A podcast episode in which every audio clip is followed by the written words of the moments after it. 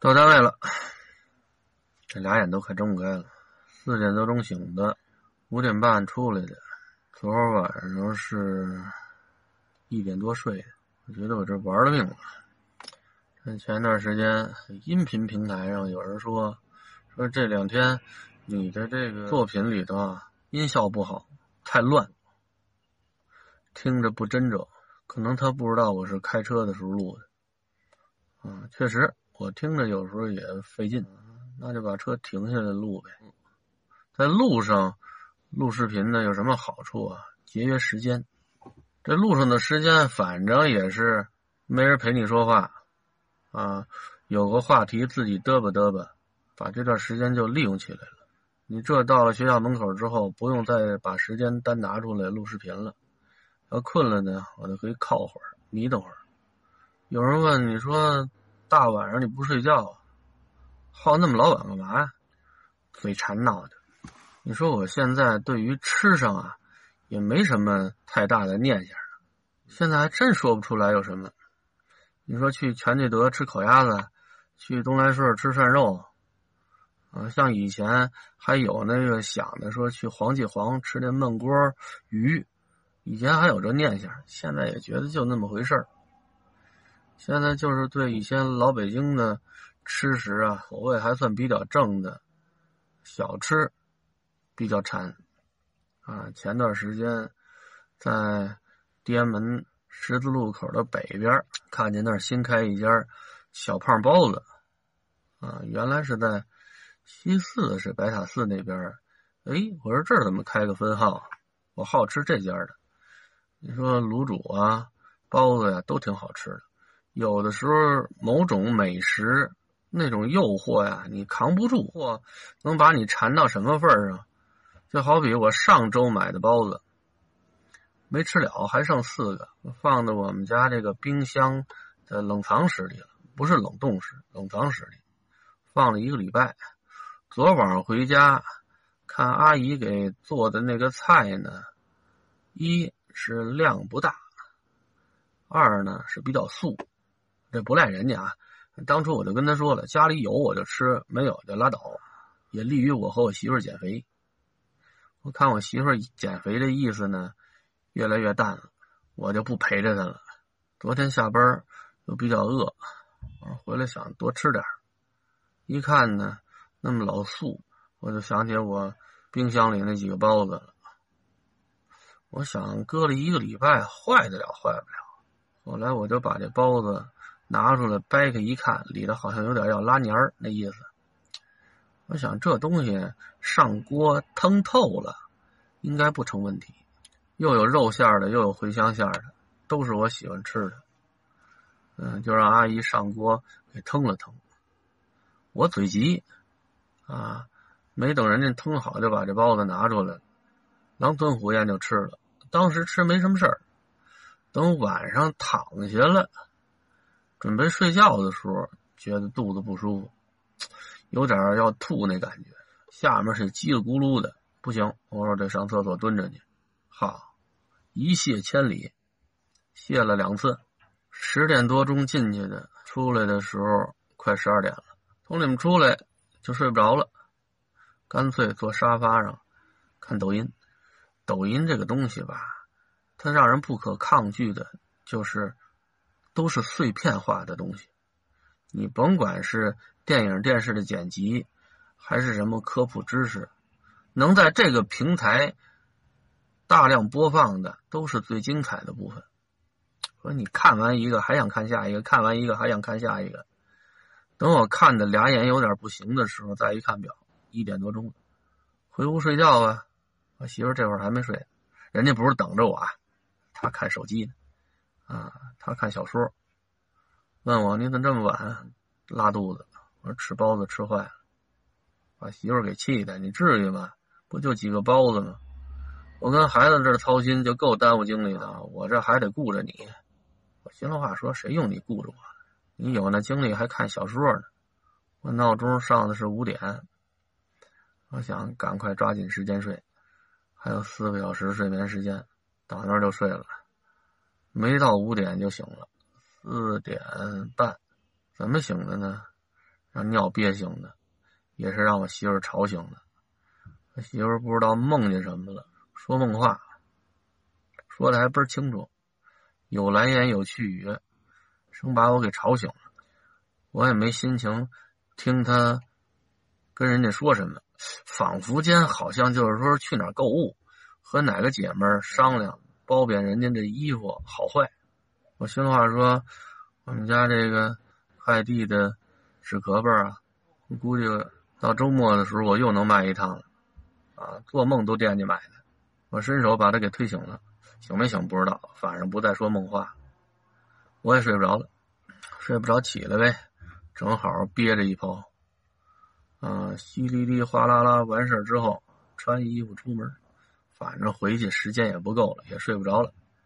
啊，不如早点到单位这儿，啊，踏踏实实的录段视频。有好多东西啊，爹妈给的。他已经潜移默化的刻在你骨子里了，你再怎么看不上，你骨子里也能找到他们的影子。你就像吃着变质的包子，你说你至于吗？我还得感谢我们家老二，自打老二生病之后，我就跟着我们家老二吃。我们家饭菜做的也清淡，没那么多辣的，而且也不去外头吃饭。我这都得一年多不和哥们在外头碰了。这吃清淡的东西吧，虽然油水少不解馋，但是呢利胃，胃功能要比以前强一些了。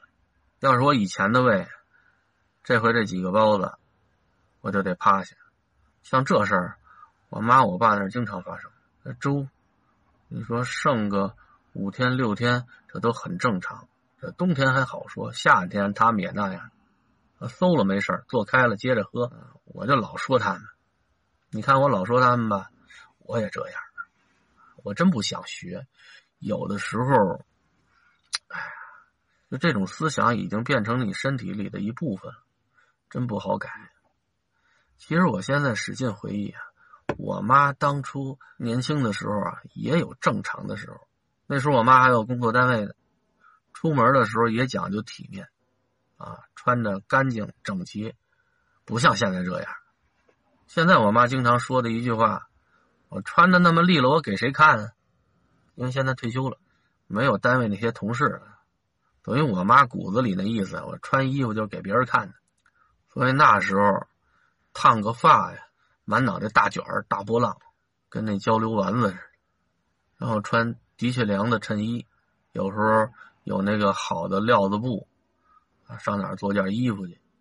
这我记忆中都有。包括我小时候出门去姑姑大爷家，那一定要穿的利落了，那是脸面，因为人家也经常给我买衣服。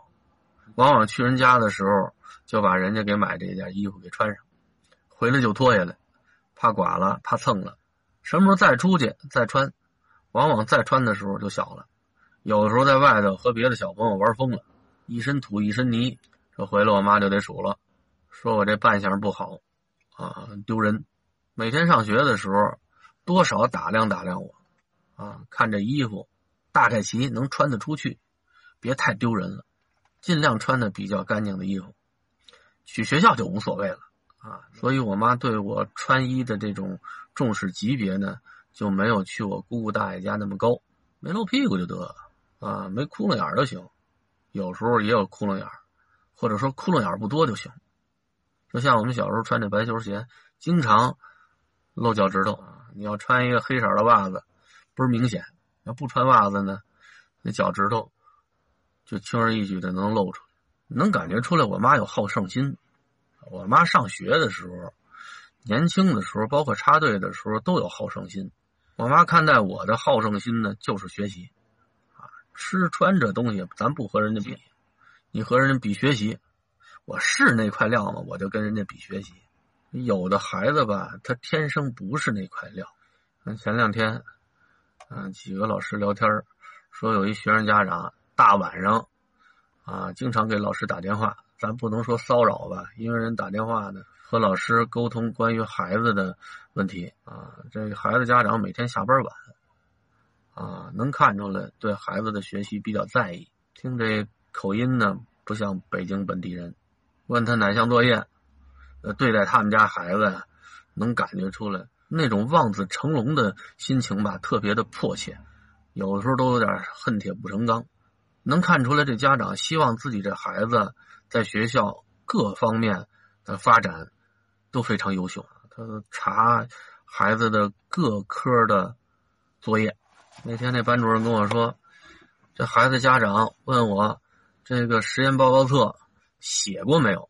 啊，他们家孩子那实验报告册上一个字都没有。我说，咱们这实验教室这都停了，因为疫情啊，所有的专业教室都停了。音乐教室、美术教室都不允许学生进来，怕交叉感染。万一有一个无症状感染者呢？他在这上了课，然后别的班再去那上课，那不就传上了吗？以这个理由啊，让这些专业教室呢都停用了。自打疫情开始就停用了。我实验教室都用不了了，实验报告册我怎么填？所以我那个实验报告册呢，就是捡着啊学生能填的部分。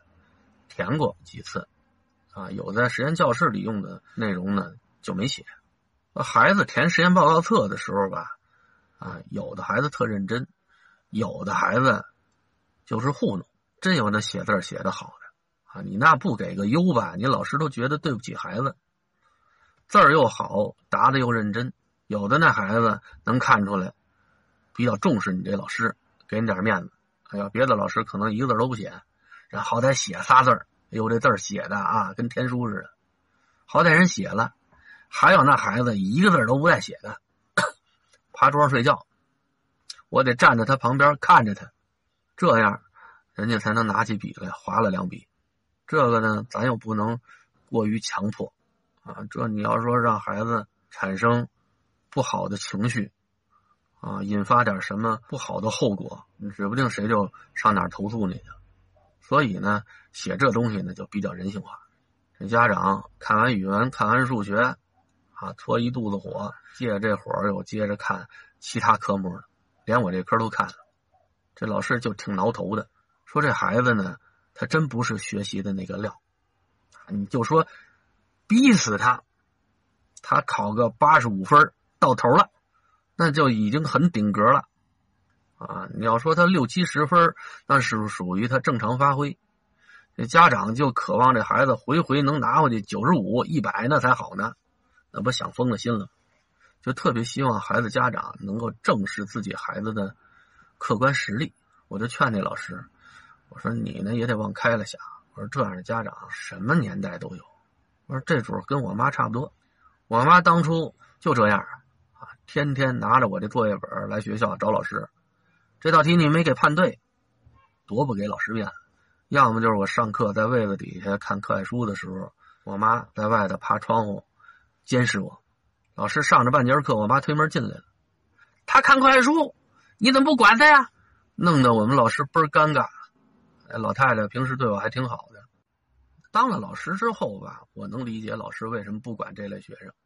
这学生里头分几类，有好好听讲的。有爱在下面打闹的，还有那写作业的，啊，再有就是看课外书的。这大部分老师上课的主要目的，就是保证大多数人听讲。我要上课，我挨个管那些有问题的学生，我这节课就上不下去了。我课堂教学的这些内容完不成，我不能因为三两个人，我影响整体教学。老师要管，比较愿意管那折腾。你说看个书啊，写个作业，像这样的，一般老师都不管。他再怎么没影响周围的人，他没影响我正常教学。对于我妈来说，不行，我得让我们家孩子好好学习，以后当个大学问人。想疯了心了！你看我这模样像大学问人吗？能理解我妈是怎么想的？我给你交了学费了，你来学校就得把老师教的你都学回去，否则咱们家这钱就白交了，吃亏了。他算的是经济账，我妈就经常拿班里的那些好孩子做我的榜样，啊，拿他们说事儿。你看谁谁谁，人家的功课怎那么好啊？啊，人家怎么那么知道学习呀？你怎么怎么怎么？哎呀，就这。他好胜，也逼着我好胜。你听我这名字，就不是好胜的名字。我就希望自己活得轻松愉悦一些。啊，当初管我叫张锦，可能我功课会好一些。我妈还在什么时候能体现出她好胜的一面？小时候，我妈心情好的时候，经常把以前的相册拿出来。我妈特别喜欢照相，每隔一段时间，我妈都得带我去照相馆照相去。如果我爷爷在的话，拉着我爷爷，拉着我爸一块儿去拍全家福，黑白的，就在鼓楼前头。因为那照相馆和我妈当初那祥仁德小吃店挨着，特别近，差一点还把那个摄影师介绍给我姑姑家我那姐。那时候老去，小时候听话，每次照相前得给我理发，得找最精神的衣服给我穿上，啊，得把这个小头给理好喽。临照之前，啊，还且得捯饬我呢。你说没个人样吧，就算了。照相不行，你照相呢是凝固历史的瞬间，你以后看着相片的时候能感受到这一时刻的幸福快乐。后来大了，我就不愿跟我妈一块照相，特别烦，啊，我觉得特别假，一点都不自然。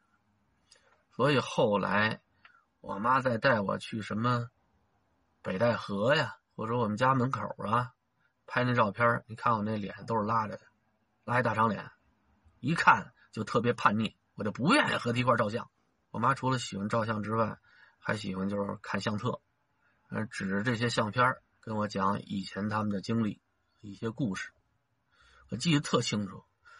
呃，他有不少照片都是在东北建设兵团拍的，啊，和那个叫康泰因大联合收割机吧，啊，在那上头拍的，啊，农业自动化代表我国向实现四化迈进一步的这么个标志性的农业机械，好像那是苏联支援咱们国家的。一帮知青，在这联合收割机上头、下头坐着的、站着的、趴着的，戴着狗皮帽子的、穿着棉袄的，还有我爸的单人的集体的合照。其中有一张照片是几个女的知青的合影。一翻到这张照片的时候，我妈就特别自豪的说：“哼，你看这女的没有？啊，差点她就是你妈了。”具体的故事呢，没跟我细说过，但是能感觉出是当初在东北建设兵团的时候，呃，可能那个女同志和我爸关系处的不错。如果不是我妈出现，保不齐那俩人就成了。以正常的审美来看呢，那位的颜值不如我妈，至少不如当时的我妈。我估计人家现在应该活得比我妈幸福。我觉得谁活得都比我妈幸福。只要不是掉到钱眼里，掉到这个纸壳本里头，我小时候啊，我妈就老愿意拿这事儿跟我说，啊，我爸在一边挺尴尬，隐约间就看我爸眉目中啊，好像有一种羊入了狗口、悔不当初的感觉。在我们家，我妈说我爸行，我爸说我妈不行。有一回，我爸偷着告诉我我妈小时候的外号了，我妈急了。我妈上回也说，说她小时候经常爬房顶儿，啊，说我喜欢上房，这都随她。那时候他们住在大庙里，啊，以前是什么庙我不知道。说爬的那个庙顶上，他们院里有一个卖猪头肉的，天天在家支起大锅来炖猪头肉，啊，有的时候野猫啊还是家猫啊偷着就能把这肉给叼走，叼到房顶上吃去，他吃不了。吃不了就扔到房顶上了。我妈爬上去一看，哎呦，这还有块猪头肉呢，也不管脏不脏。那时候不讲究那个，能见着肉太幸福了。我估计我妈不会拿下来和我那些舅舅姨分享的，肯定是在上头偷着就吃了。而且我妈那人心眼多，所以我姥爷那边我也不知道是姨和舅舅给起的外号，还是我姥姥姥爷给起的外号，管我妈叫猴三儿。他在家排行老三，啊，既说的是他腿脚灵便，又说他脑子好使。我爸有时候没人的时候，偷着叫他猴三儿。我要不在，我估计俩人就打打闹闹了，啊，开个玩笑就过去。当着我面叫，我妈就觉得没面子，就得跟我爸翻脸。你看我妈这特长，到现在，隐约间还能看到一些当年的影子。啊，你说七十五的老太太骑自行车，呲溜这儿一趟，呲溜那儿一趟。以前我妈还爱骑大二八车，你别看她那么矮的个儿，啊，上车的时候灵便着呢，一片腿就上去了。但是小矮个骑大车看着特别扭，啊，就跟那猴骑乐的似的。大二八车有什么好处？说你路边碰上个人家扔的纸壳儿、纸箱子，或者什么谁家的废旧家具，他能看上的，就直接拉着就回来了。现在你让他上房，估计够呛啊！有猪头肉也不上去了，牙口也不好了。